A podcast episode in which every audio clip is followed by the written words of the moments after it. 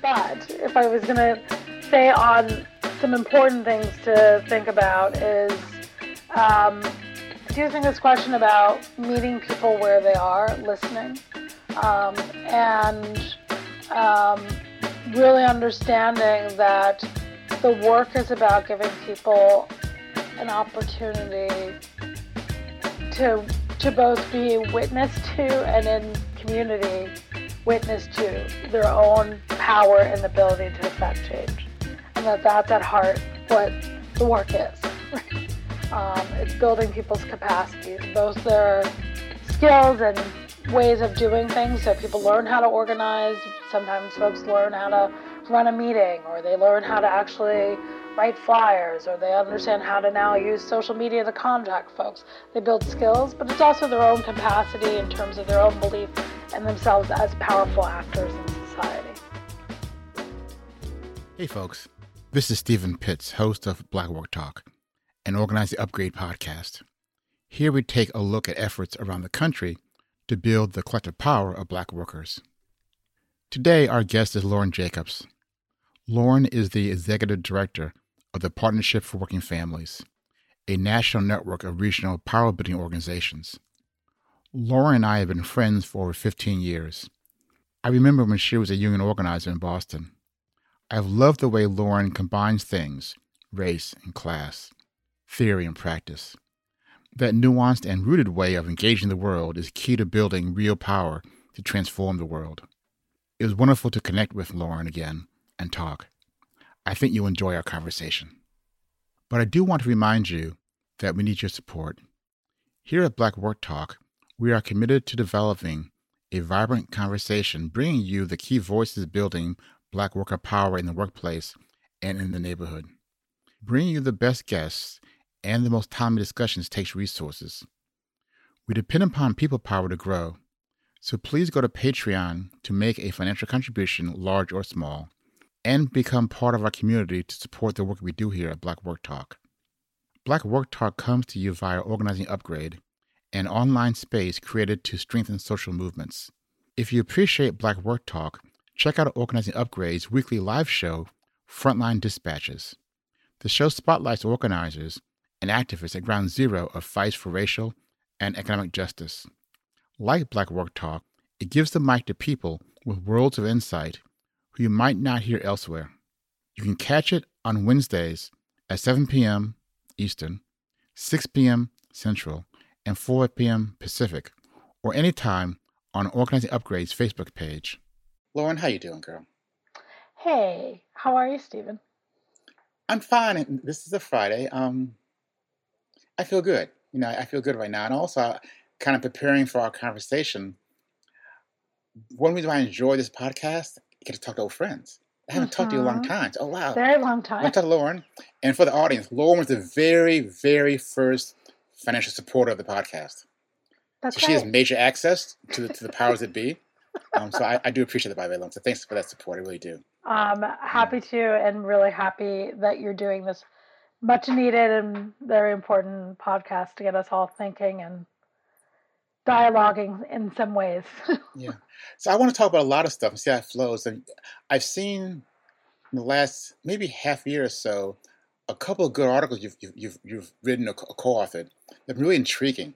So I want to use those as kind of the, the, the backdrop for some conversations and just see what happens. And you wrote an article in um, Forge, the Forge um, web webinar, whatever it's called online, Mhm. and it was talking about building united front against authoritarianism. And um, you're t- and the idea is really important that we have this major threat in democracy. It's called all hands on deck. If you want freedom, democracy, it's come inside the United Front, which is a really important concept. But I have a question for you. How do you deal with the fact that some of those people on our side on this issue are at best very weak supporters of racial justice Mhm. and, and in many ways have promoted policies to make racial and economic inequality worse and retard democracy. So in some ways, it's not it's not fully the wolves inside the Mhm. use a metaphor, mm-hmm. but it's kind of that. So how do you deal with the fact that we need it down at front, mm-hmm. but some of these allies won't be that strong? How do you deal with that? Um, it's an excellent question, and I think it's like the question of the moment, and I think it's the plane that we are building as we fly it. Um, you know, I think there's some rooting of really trying to segment that apart because I think about sort of the working class, which is a, you know, I think we understand that in terms of its material construction, but in terms of how people understand themselves, that's very complex and diverse. And I do think that, um, you know, having been an organizer for a long time and watch people start off with some conceptions of the way the world works when we are they're first in relationship with um, their union or an organization, and then through relationship have their understanding of both their own history, the history of their community, and the history of other communities they're in contact evolve. So I would say that's one front, is to say being a united front for part of the base that I feel is one of the most important to organize and build power for.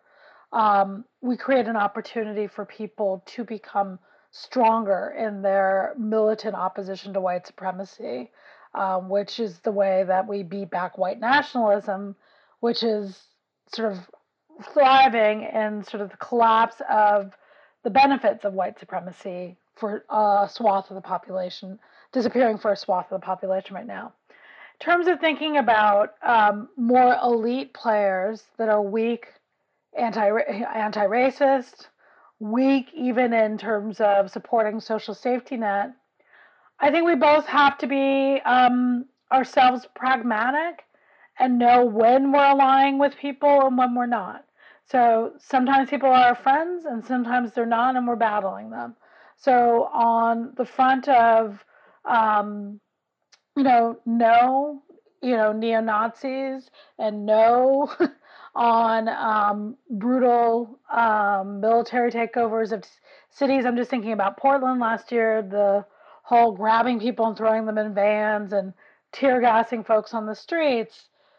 I, you know, I'm not so sure that we need to be in a moment that all of sort of liberal elites need to be completely aligned on a you know tick list of analysis with me so much as we need them to show up and confront that and then I can, I'm, I'm, more than happy to be in a fight with them about affordable housing or actually um, decommodifying housing the next week.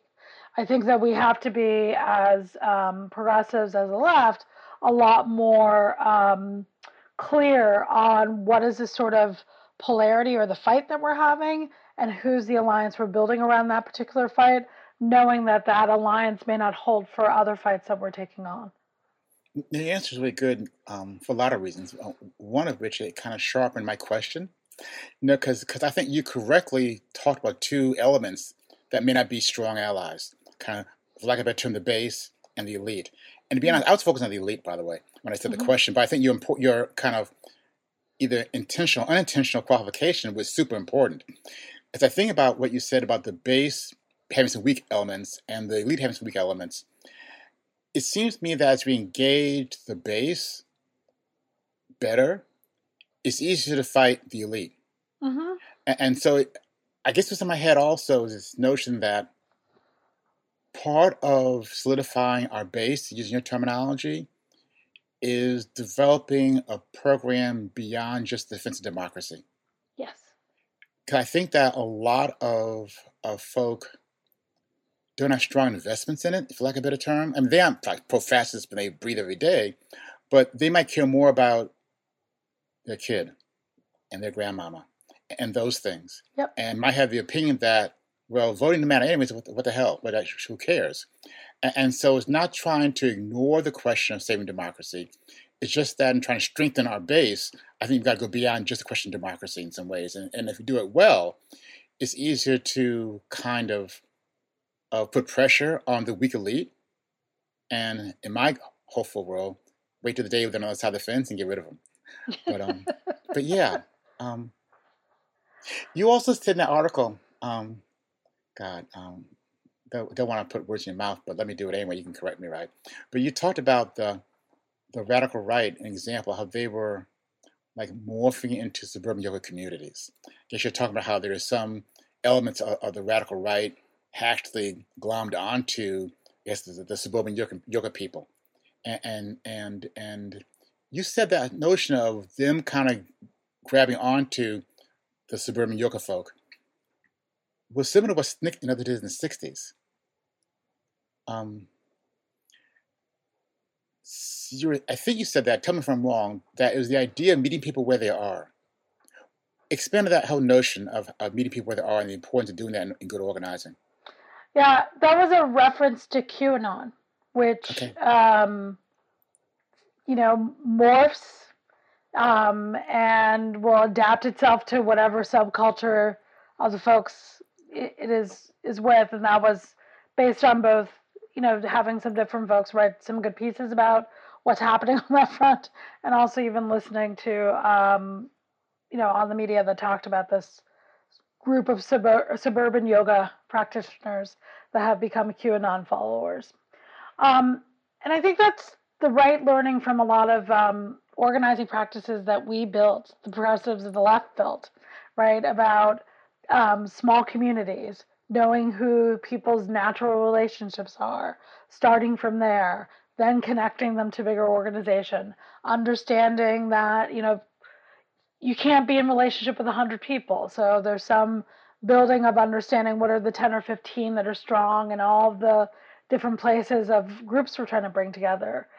I think of it also in the way of thinking about, you know, I won't pretend to say I'm an uh, expert on um, the Mississippi Freedom Campaign, but in a lot of ways, the sort of you know dedication SNCC had to understanding who people were in the community, their own relationships to each other, and really thinking about having the folks on the ground, the regular folks, lead the campaign and having the campaign have that flavor of them, as opposed to from the SNCC students coming down and doing it in a way that they would do it or the way that they think it should be talked about.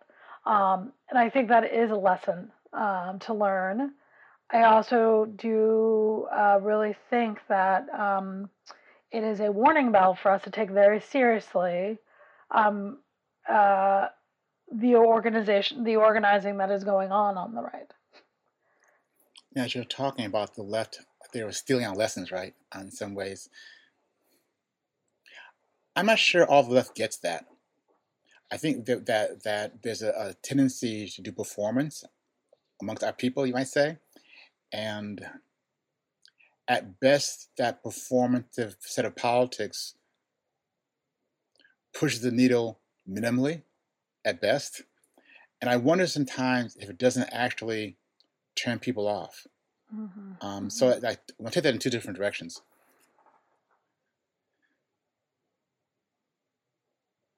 let me choose one direction right now, okay? Um, what are some good examples of us doing that? Of kind of identifying people where they are and kind of morphing in, a, in an organic, honest way um, with people and, and drawing upon that power to, to build movements?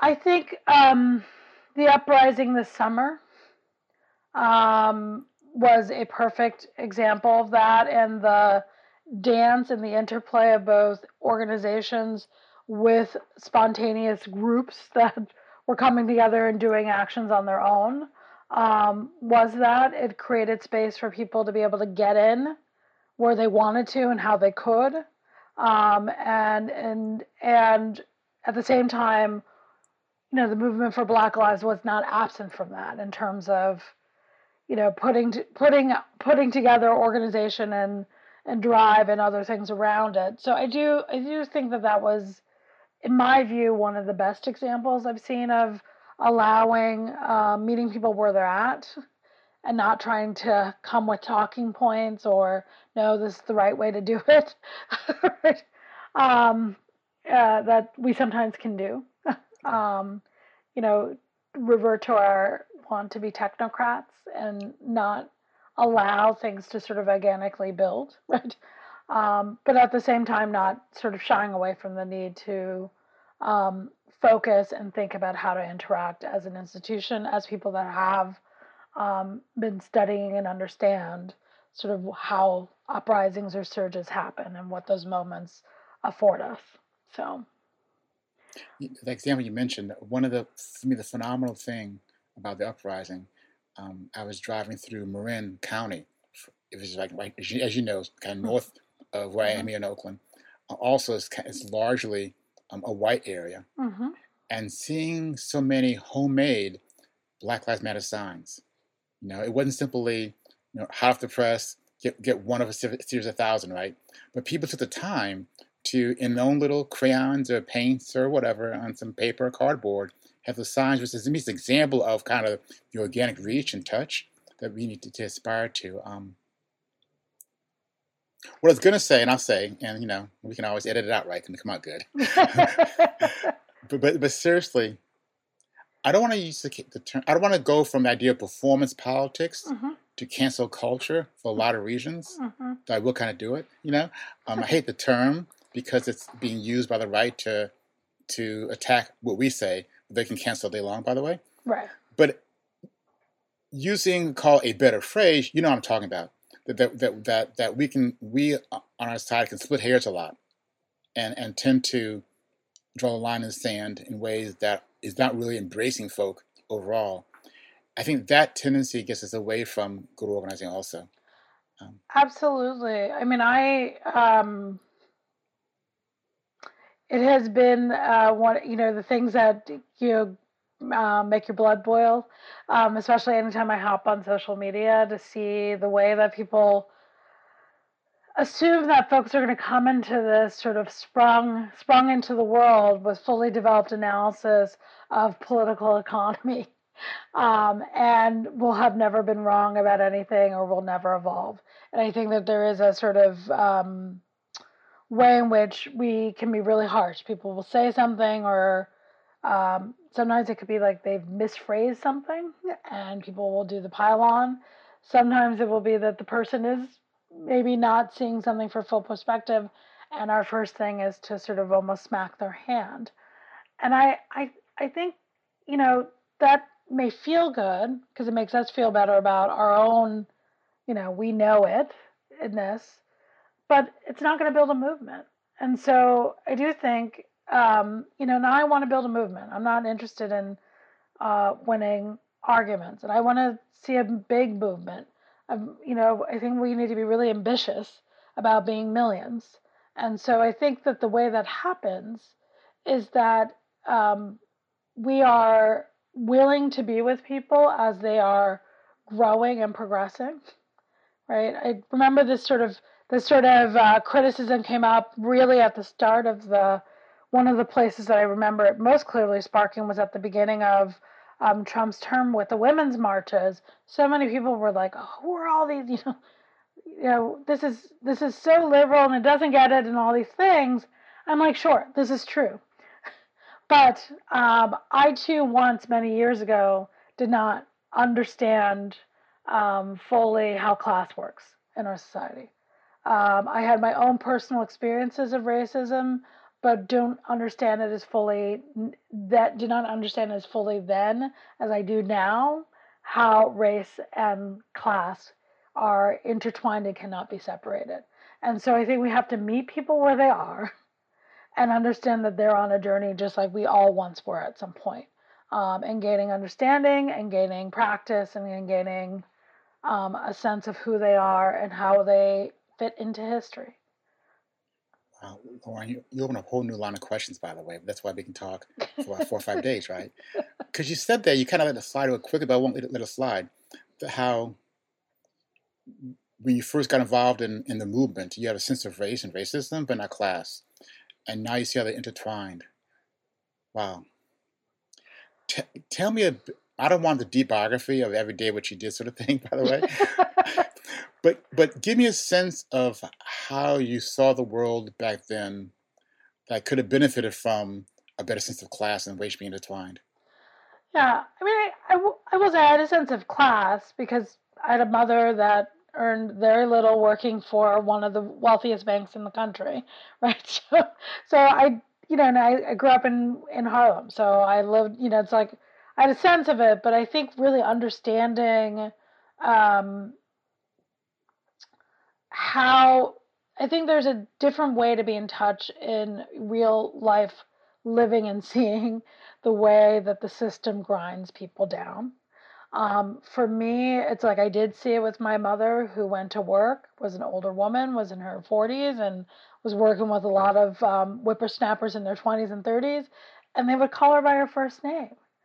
And she would often refer, because she was a receptionist, and she would refer to other people by their last, you know, Mr. This. And it, it burned, it burned me a lot about like, how is this? So that was, you know, one, and I may have understood that more about race at that time, and now I understand it is how these two work in tandem, right?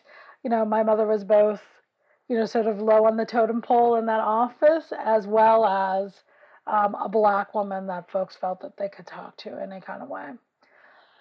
I also think that you know was the work of being an organizer um, on union drives, really first starting out in the South, and at first having a sense of it's some really bad employers who do bad things. Um, and then by the like fifth um, workplace, seeing that the pattern keeps replay keeps existing, really understanding this is systemic. this is almost everybody's experience of work, right? This is everybody's experience of how um, this economy grinds them down and extracts from them in the end. And the the the nature of the exploitation is slightly twinged depending on um, the confluence of identities that people have, but the the but the extraction and the exploitation, you know, remains the same.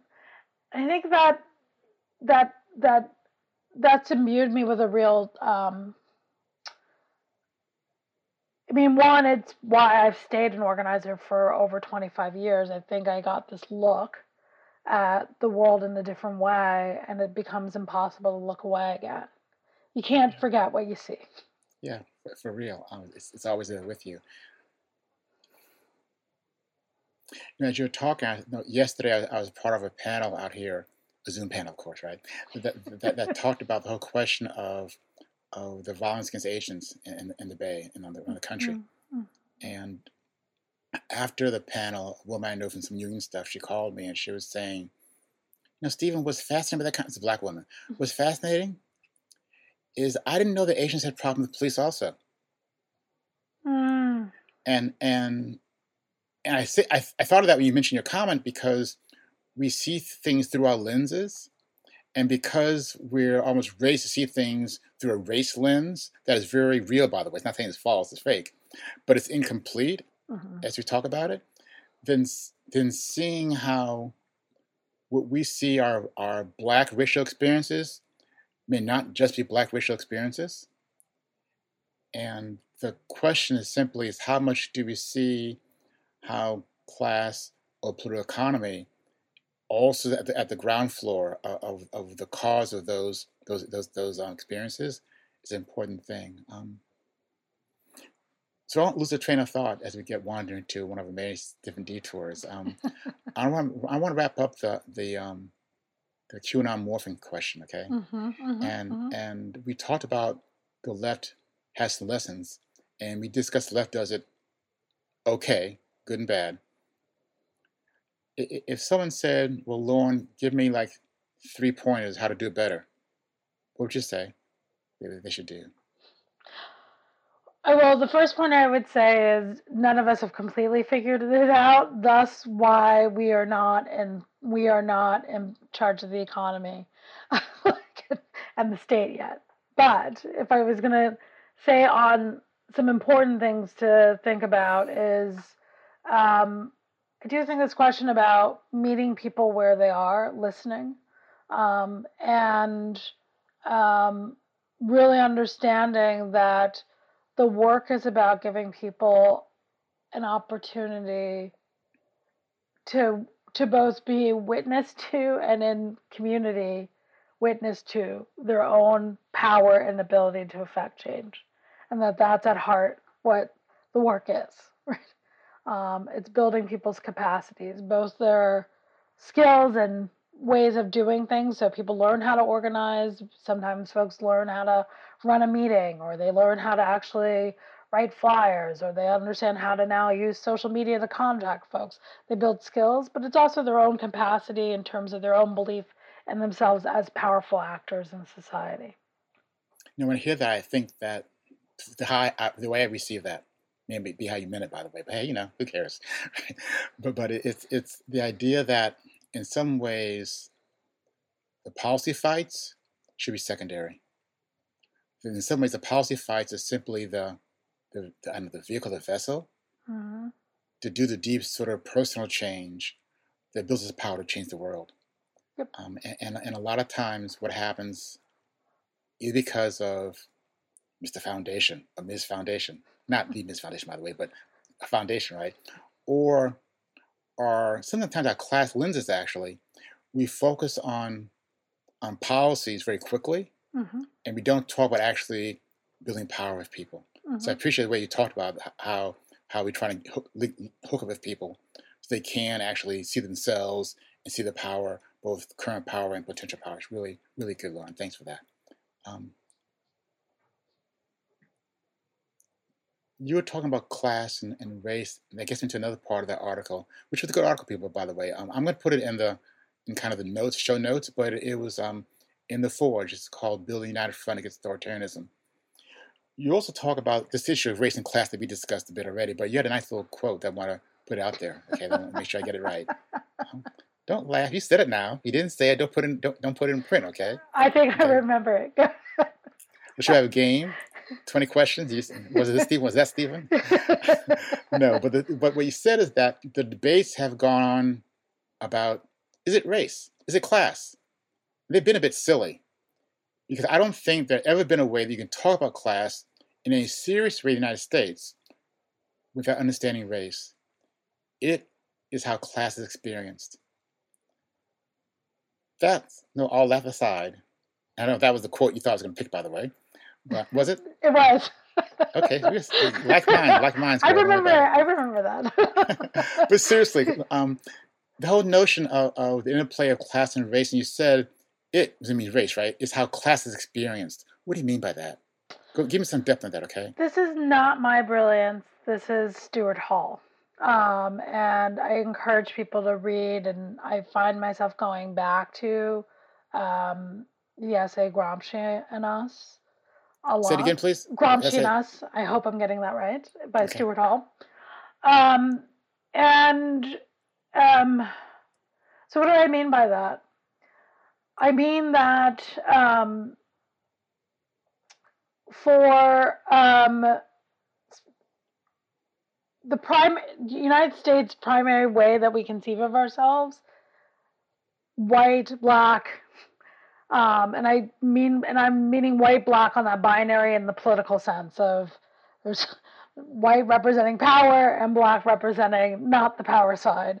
And then you have all the sort of fractured identities that start to emerge of immigrant, Lat- Latinx, Asian, Southeast Asian, um, and then religious mi- religious minorities that are also um, enshrined in that in that sort of bi- that sort of binary that we live in um, it is how um, still so much ingrained, and to some degree, I find it insane um, that people think that because we had um, really 20 years of post the freedom movement, of some some legislative shifts and some intention on changing who was sitting in which seats that we've all of and that people change their language, that we've just forgotten about that divide of power and how resources are divided, how um, access to, and I'm talking material resources, but then also um, sort of that, then what you would refer to as the other cultural resources of like whose images are promoted as American or the central the central person that people think of as the character of the country who is seen as um, even things like beautiful or um, ambitious or smart, all of those sort of cultural things. I think that we are we we had this sort of brief period where there was a shift on this, and now we sort of think, oh well, we we solved that, so we can just talk about just class. And I think the thing I think is wrong in that is that one of the first ways that I know for Lisa, black folks, and I'll just speak for black folks I've worked with, black folks in my family. Um, this person, me, this black person, like understanding how I understood why um, why we lived in Harlem, why um, you know in my high school that all of the white kids lived below 96th Street, right, and a lot of the black folks lived above 96th Street. Understanding all that was through a complete lens of of race.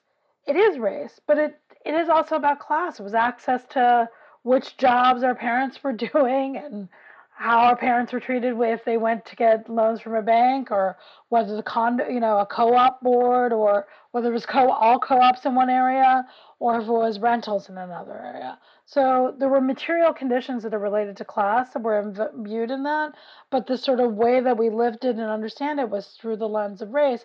And i think that's very much true um, for the other side of this equation as for for white folks. And i think that's what we're seeing in terms of um, this you know sort of uprising of dis, of um, the sort of white panic that we're seeing of losing the country in terms of its majority white status um, is in part a panic about material conditions, right? And also then the related cultural things that are attached to that in people's head. Now, um, we could talk like a long time on this, by the way. So first of all, the part that you said was Stuart Hall's idea that would be edited out. Okay. So you're clear. We give you full credit for it, by the way. Um, but um, I thought of two things that you said that. One was to the extent that to say it kind of maybe too crudely, too too sharp a way, mm-hmm. that black folks see problems to have a material problem rooted in, class, but sees a racial problem that says that we need to be quote unquote softer on racialized expressions of dissent because simply people using the language they know to express angst and anger and organize around conditions that link to political economy. Mm-hmm. That's a really important idea, by the way, because for some people, if they don't hear the term itself, or they don't see the term itself, then it has to be a bad idea, it's neo-national, blah, blah, blah. Mm-hmm. That's really important to talk about and understand. I also wonder, and I wish I had the answer, by the way, but I, alas, don't, is how do you also shift the language and the practice so all felt see the entwined nature of those two things? Because if black folks see blackness as an issue fundamentally, mm-hmm. though really they see as race and class intertwined. Mm-hmm. But white folks see blackness as being the issue's attack on them and not an attack to redistribute material resources, then the language can, can be a barrier. Right. And and so to me, it's, it's a difficult and it's a fascinating intellectual question. It's a really hard as hell practical question. Of that dance of representing how people fight back with the tools they have, mm-hmm. but knowing sometimes those tools can limit the expansion of power building. Mm-hmm. Mm-hmm. And the answer is, Lauren, one of the director answers, of the Partnership yeah. of Working Families. one of the answers is um, I think it's one of the critical reasons why um, really dedicating to a growth in the labor movement is critical. Um, it's been one of the few spaces I've seen where, and I shouldn't say one of the few spaces. It's one. It's the space I have spent the most time in, where I've seen um, working people cross race, cross gender identities, cross sexual identities, um, be able to hear each other um, and um, hear each other's pain and then be able to take action together. And it's not overnight. It is about being in an organization, um, whether that be in that's the shop, that's the larger bargaining unit, um, for a period of time, for a longer period of time, and being in um, organizing situations where people are asked to actually hear from each other. Um, and I think that that has been, in my view, where I've seen um, transformations um, from folks. I mean, I'm just thinking about a unit of um, at Harvard University of the campus security officers, and that workforce was mostly Pakistani, Haitian, um, a variety of officers from across West Africa, and a block of um, white security officers, all men, uh, pretty much. Um, and I mean, they had history before we were involved with them, so some of this listening and knowing each other had already happened. So this is about that going back to that meeting people where they are. There were communities, but sort of the opportunity to sort of sit and uh, really speak about what it means to um, knowing that um, how the Pakistani officers are being treated.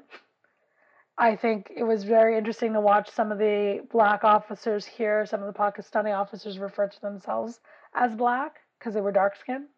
Um, and um, and I think for the white officers too, sitting and hearing like, oh, this is how discrimination is playing out over here, right? This is what's happening, right? So th- it then, you know, that energy could be focused on the boss as a source of grief for everybody, but it created a moment of being able to be in real solidarity with each other and for people to take a step to understanding, okay, how do I start to change how I'm interacting because I actually I actually like this person. And now I know a little something about some of the things that the boss is doing to them that maybe I've done and I need to clean up my stuff. no, one thing I thought you were talking when you said that is the knowing the limitations of activism where the participants are self-selecting. Mm-hmm. Because what you talked about, you gave an example of a setting where people simply want a job. And my job's at Harvard, security guard, that's what I do. All of a sudden, damn, who are you? Okay, let's, let's throw it on together, right? Which allows, doesn't guarantee, by the way, but allows, as you said, for that kind of cross fertilization. Um, but when we have a lot of self-selecting movements, then there's a, there'll be a tendency to kind of not talk to people who don't roll with, with us. Mm-hmm. And that also another limiting factor for our power. Mm-hmm. Um, how do you define class, by the way? I do. oh, by the way. oh, by the way, just drop this one. Um, I define. I mean, this is a this is like the million dollar question in the U.S. I, I mean, I, I personally have maybe the most basic. I'm just like, do you own, do you make your money through owning things, or are you working? And so all of this, like, our you know fights that have happened about the PMC and everything, I think it's important in understanding how people culturally feel and how close they may feel to elites. But at the end of the day, if you're pulling down a paycheck just like everybody else is pulling down the paycheck, I'm like, you're a worker. You work for somebody. okay. Yeah. Yeah. I've been trying to think through it more, so it'd be good to have um more reading or discussion of the idea. I think that that sometimes we use class as a weapon mm-hmm. and we use in the way that more is a signifier than actually an explanatory factor. I'm not, yeah, yeah, I, I, do it by the way. I'm not saying that I'm cool how I use it. I know that how it's done. I, I try to shift it to talk more of a political economy mm-hmm. in some mm-hmm. ways. I think sometimes we use a class instead of saying political economy, instead of saying capitalism, uh, by the way. Yeah. Um, and I've been trying to think through I don't say a fluid definition of class, but just, I mean, I, I would take what you said about owning something and go back to my old jargon about the means of production. And, and, cause I'm still in my jargon world, and you can be free, but I'm still in my jargon world, okay? And, and how do people relate to the means of production?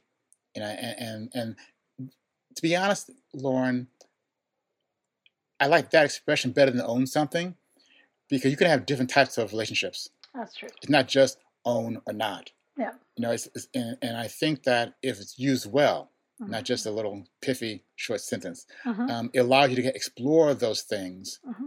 and then explore how people's ideas and attitudes and, and, and, benefits stem from that. So, the example, let's say, of, of, of security guards at, Harvard, at one level they're all the same in terms of how they relate to means of production, Mm-hmm. but they aren't quite the same to the extent that, that the boss tends to divide up the workforce differently. Mm-hmm. And and so those those quote unquote slight differences in the relationship can spin off some major divisiveness in the, in the class itself. Absolutely. So it's, it's, it's be fascinating to have a really good, rich discussion over this. Yes, I would say to all those on the left that seem to want to keep waging the wars on, oh, you, we don't need to worry about race; it's just class. I'm like, I to me, I hear that I'm like, you've never organized, you've never organized, and you've never organized a workplace. Because I was going to say, you want to know how you know race is real is when you watch the bus deploy it to split everybody up and get them fighting in the middle of, you know, of a campaign, or or even just while you know, in the middle of a contract, right? Just how it gets deployed to divide divide people. I was like, it, it is real. But also, I think what happens, so I think that's really important what you said from the context of worker organizing in the workplace. mhm, But I think about our communities, for highly segregated. I think there the issue is race is very real. Yeah. Class, class rather very real. You know, whole question around, around housing. You talked about very quickly in offhand manner de- de- decommodifying housing. That's much much different from promoting home ownership, by the way. mhm, And so, a lot of ways, that reflects two different kind of class positions on housing that get gets blurred over when we talk about black white home ownership rates. Mhm, Or uh, I use the example, I was talking to a woman who does some really great work around with, with former incarcerated. She herself is formerly incarcerated. And she was saying, with all the discussion over in California legalizing marijuana and the whole county to the cannabis in, in, in industry, how to get our fair share of that, she's saying her folks can't pass a drug test to get a job. And so, once again, that's another example of a class perspective on the issue of, of marijuana. right. And so I think you're fully right that that the best way to understand race sometimes is go into a workplace, get away from this class only sort of thing. But I'd flip it around, or I would add, add on to that and say the best way to explore the questions of class inside the, the, the racial communities is go deeper into people's issues and, and see how that operates. Um, Mhm, mhm. I want to answer another problem. I need to see today. Your job is solve my problems, by the Lauren. So I want another answer to solve my problems, and and I've always wanted to to talk to people about what we want out of an economy. And, and another article that I kind of paraphrase the title, right? It said organize the economy we want. It talks this notion of, of of really the Green New Deal and building a green workers alliance. I'm going to get to that in a second, though, because I want to raise before we get to that this whole question of in all of our fights around developing an anti-racist world, what sort of political economy supports that? And I kind of used the example one time we had some some sort of conference we're talking about, and I raised a question kind of in a mischievous way. I said, you know, if if we all want to, you know, live on the beach with our little pina col- coladas, who is making the pina colada? Mhm. Oh, by the way, okay, and and and, and not saying that's the, that's, the, that's our dream. That's our dream anti-racist world, by the way, would be on the beach with no, the pina coladas. But you know what I'm saying, though, that, that, that it's important to think through those issues of production and distribution as well. Mhm. So give me your, your first pass to this notion of what sort of political economy supports an anti-racist world. At the end of the day, capitalism is not going to allow the destruction of race. It is necessary. Destruction of what? Race. Okay. Um, and so I don't know, you know, I don't think we can have a society where we accept that some people can have um, ridiculous amounts of wealth while other people barely scrape by and think that there's not, you know, it may, it may be different than what this looks like, but it will continue to replicate some sort of racialized category because it will need to just, it will need to have a culture and a mythology to justify that um, inequality.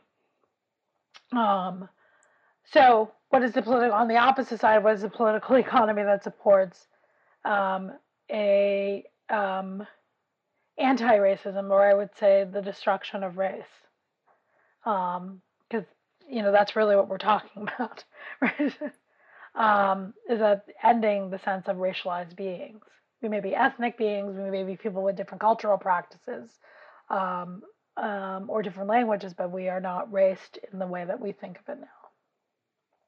I think it is one where um, we are committed to, um, you know, uh, equitable distribution of resources, where people are commonly stewarding um, production, commonly stewarding land, and I'm saying stewarding in, intentionally um, because that it's about a collective responsibility for its responsible use.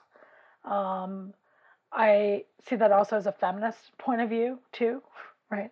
Sort of referring to these questions of going back to um, some of the feminist interrogations of how we get to a class society, um, and um, I do think that some of the questions around what then comes out of that change in terms of how um, means of production and social reproduction occur and how those things are not sort of split valued as they are now. Um, actually will transform i think some of the questions even about i think it will transform even those questions around ethnicity or differences or how we really conceive of ourselves. It's sort of beyond my conception because all i know is this right? It's that's why it's so hard for us right to sort of think ahead because we have known nothing but this. This has been sort of um, the the construct of how society works that we've all come up in. We have not known anything else. Um, but I do think the moments that I sometimes have seen um, where people really sort of breathe into all of us together, um, they give you a glimpse of what it could look like, and it's a really joyful place. I'm I'm laughing, Laura, because you said about three or four phenomenally deep nuggets that things just said. Like, oh, by the way, capitalism can't. You can't have no rage without no capitalism. Oh, by the way. And, oh, by the way, it's linked to feminist intuition. Oh, I mean, kind of, yeah, this kind of deep stuff here, girl. Slow down a second, okay? Um, but that would be part two. I, I, need to envision a way to get a lot of my guests back together again as a, as a, as a, as a, as a roundtable, seriously, and have y'all kind of just expand on things. This is really, really good. Um, but the article I thought also talked about this question of the Green Worker Alliance. Mm-hmm. And it seemed as I was reading the article, and tell me how far off I am and, and go deeper into this. It seems some ways you are talking about this notion of a Green Worker Alliance as a complement to the Green New Deal. Mm-hmm. And so, one, did I kind of pick up on that? Was that accurate? Um, and then, if so, why do you see the need for this complement to the Green New Deal? Um, I think that the pro- I mean, the, so the Green Workers Alliance is a fiscal project of the Partnership for Working Families. We're really excited to be um, lending whatever support we can um, to this effort that uh, Matthew Myers and um, Jeff Ordower and others are like leading and um, putting in motion. And I think it's really sort of rejecting, you know, sort of really trying to make an intervention here on the way um, and this is not the right as we conceive in the United States. I would say this is sort of um, the neoliberal on over to the right, right? Um, from neoliberals over have tried to categorize or have tried to marginalize this conversation around the need for a radical shift in how we produce and how we extract to save human life. I mean, this is the insanity of our economy that I don't know another species on this planet that does not act in its own self preservation, but us, if we're like, well, let's keep drilling. like, we'll build, we'll, we'll go to Mars. This is, like, um, but anyway, back to the point. Um, and I think you know the the brilliance of it is to say, well, there's there are workers in that sector um, that are doing solar panel installation, recycling, all these jobs are related to um, sort of the greening of the economy, they are not yet um, overwhelmingly not unionized. They're overwhelmingly um, not organized in any way. There's no worker center that's de- devoted to that sector, um, and overwhelmingly um, don't have a voice in this debate. So the debate gets set up as we can either have jobs or we can save human life right, on the planet, and um, the intervention here is like we should be organizing them as workers, right, to improve conditions, but they're also a critical piece and voice in this debate of saying this isn't a dichotomy. There's plenty of jobs in this sector. We're doing them, right? and could put them as real. Um, again, I think creating this whole thing going back to creating, building people's capacities. It's putting them as central actors into the story and into driving what, what are the outcomes that happen here. Uh, to me, the whole idea of driving is super important because we get a lot of phenomenal policies that we know power to win. Mm-hmm. And and so there's some, some discussion now over you know, have we seen the end of neoliberalism, you know, and those sort of debates. And, and, and my question is always, well, what's the social base for this new world you're talking about? And my thought is, without the social base, the new world, you won't see a new world.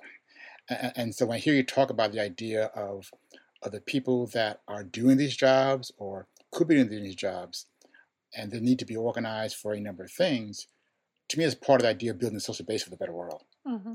Um, so this that's that's really good. Um, let me shift gears, kind of begin to wind down a little bit, and and talk more about you. Okay, um, don't shake your head. So I can see you. Don't, don't shake your head.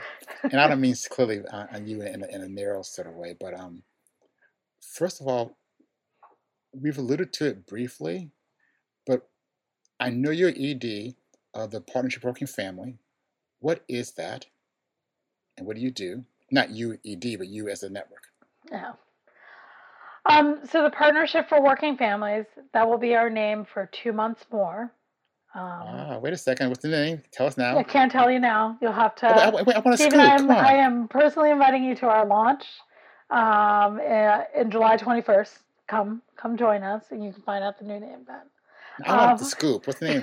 Come on. You have a choice, Lauren. Either give me the scoop or push it to the 20th of July, my birthday. One of the two, okay? You have a choice. Okay? We'll have a special birthday message at the close of the. Sounds good. We're gone. But. Um, but we are a network of 20 um, locally based um, organizations, primarily formed as coalitions, um, either as their central organization model or as part of their model. Um, and our folks that are bringing together labor, environment, tenant organizations, neighborhood organizations, racial justice and gender justice organizations into permanent relationship with each other to think about strategies and work to build governing power. And I don't mean that in the sense of occupying government, but the power to actually move policy, but move, and that's policy both in legislation, but it's also policy as we think about it in a workplace, right? So having a workplace change its rules as well, but driving an agenda in those cities. And so um, we are sometimes hard to pin down because people will be like, well, what do you work on? Is it jobs? Is it the environment? Is it is it housing? I'm like, it's all of it because people, working people, worry about all of those things. So we think about approach our work from 24 hours that working people are up and are and um, worried about issues, we're working at the intersection of those issues and thinking about ways in which we can win on multiple fronts simultaneously. That's good. Um, I know about the partnership. I, I, was on the board of EBASE out here in the Bay, and folk do really good work. So I'm um, glad you're there. Yes. And I'm glad folk doing the good work. I wish I knew the name, by the way, but I'll simply not know for another, another two months. Then I'll learn the name. Um, that, that sounds great. Um, now you alluded to about your mother and her job um, and how you saw her experiences and, and shaped you some level. If I could ask you for your movement aha moment, what kind of got the light bulb to be turned on? What what might, what might that be? That movement aha moment for you?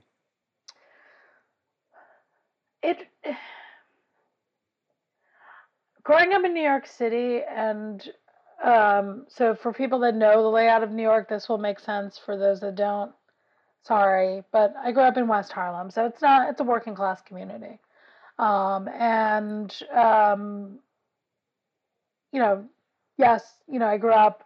There was a spate of us kids that on any afternoon we're out out on 140th Street playing either stickball or whatever else. Um, and our parents were in slightly different economic situations. Some folks, it really was real scraping by. Other of us were more comfortable, like we weren't worried about whether rent was going to be paid, but we also weren't kids running around with, you know, the new and latest all the time. I remember getting teased for having skips, which at that time was not having, you know, the, the best tennis, tennis shoes or sneakers. um, so um, I think for me, the aha was going um, to organize in the South and um, seeing both um, black folks and white folks living in what was akin to shacks. Um, and that sort of taking in of like poverty in a different way. Um, because it's a very different thing when it's sort of massed behind a sort of stone building and, you know, maybe things are a little bit um, meager inside, but there's at least sort of a sense of like you're sheltered from things. And that just uh, was a big aha. And I think the seeing that across different, um, seeing that across different um, workplaces, and then knowing what the conditions of the owners of the factories that we were um, organizing, what it looked like where they lived, just really was a big aha moment. Of again, going back to that, like this is systemic. This isn't about a certain select bad people or a bad boss. This is how the whole system is designed to work. Where were you in the South? Arkansas, Virginia, where, okay. yeah. Okay. Um, another question. How do you define how do you define black freedom? Yeah, um, I define black freedom. There's a scene in, you know, there's the opening of their Eyes Were Watching God by Zora Neale Hurston, where she talks about the moment that people come home from having worked in the fields and sort of talks about this like almost peeling off of a mule skin, right? And sort of start to occupy their full being and the laughter and the sharing of stories and um, the sharing of food. And I think about that moment of Black freedom being that ability to be exactly who we are in all the myriad ways that we are, right? That there is no one way to be black. Um, and um, and there's a lot of things that bind us culturally in terms of our sense of humor, food, um, things that we joke about in terms of our relatives about, you know, how they how they how they handle certain things or the things that we all got scolded about. But it's being in all that and being able to occupy that in a way that it's not in reference to anybody else. And so i don't i don't i was thinking about this and i was like i think black freedom means that um, whiteness I'm not talking about white people but whiteness has been destroyed because then we can just be be us not in relationship to anybody else another kind of nugget because one thing yeah we go home, kick back, be ourselves. That makes sense. All of a sudden, destroy whiteness. Wait, well, girl, what you say now? Destroy whiteness. but we'll let that go to the next next next podcast discussion. Um, what books are you reading? I am quite enjoying um, Barbara Ransby's biography of Ella Baker right now. Mm. Um, I normally have two books that I read, like one nonfiction, one fiction, because usually the nonfiction is too heavy, and so I try to have like sort of escape novel at night. But this is so beautifully written, and it's really great to be reading about another organizer. So I read it, you know, both before bed, waking up in the morning, and taking a quick break in the middle of the day. that sounds good. That sounds yeah. good. How about music though? What music keeps you moving while? Um, I have been um, a playlist person, so I've I've I've given over to the streaming, and um, the latest playlist I've crafted has um, some Fela Kuti. Um, Say it again, please. Fela Kuti. Oh yeah, yeah. And um, some and some Rebirth brass band, and then even some of the stuff from my youth. I was going to say yes, some Gen X um, hardcore from DC, so and other areas. So I think I've been listening to Reagan Youth again.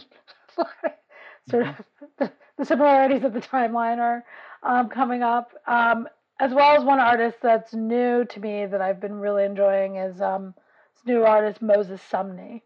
Um, so I, I okay. yeah, I encourage you to check him out. So.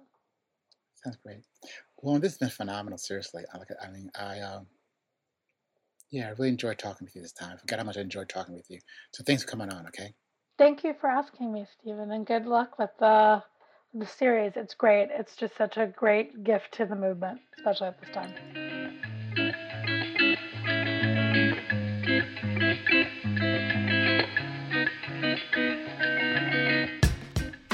Wow, that was great. Lauren casually dropped so many nuggets. The need to build the capacity of everyday people so they can see themselves as critical actors to change the world. The need to distinguish between those unreliable forces in the united front against authoritarianism that are members of the elite and those that are potentially members of our base for broader transformation. We need to understand the, the relationship between the material forces that oppress people and the language they use to talk about it and act on that oppression. What a wonderful conversation. Thanks for joining me this week on Black Work Talk. I hope this podcast can grow to become part of the network of our movement for change.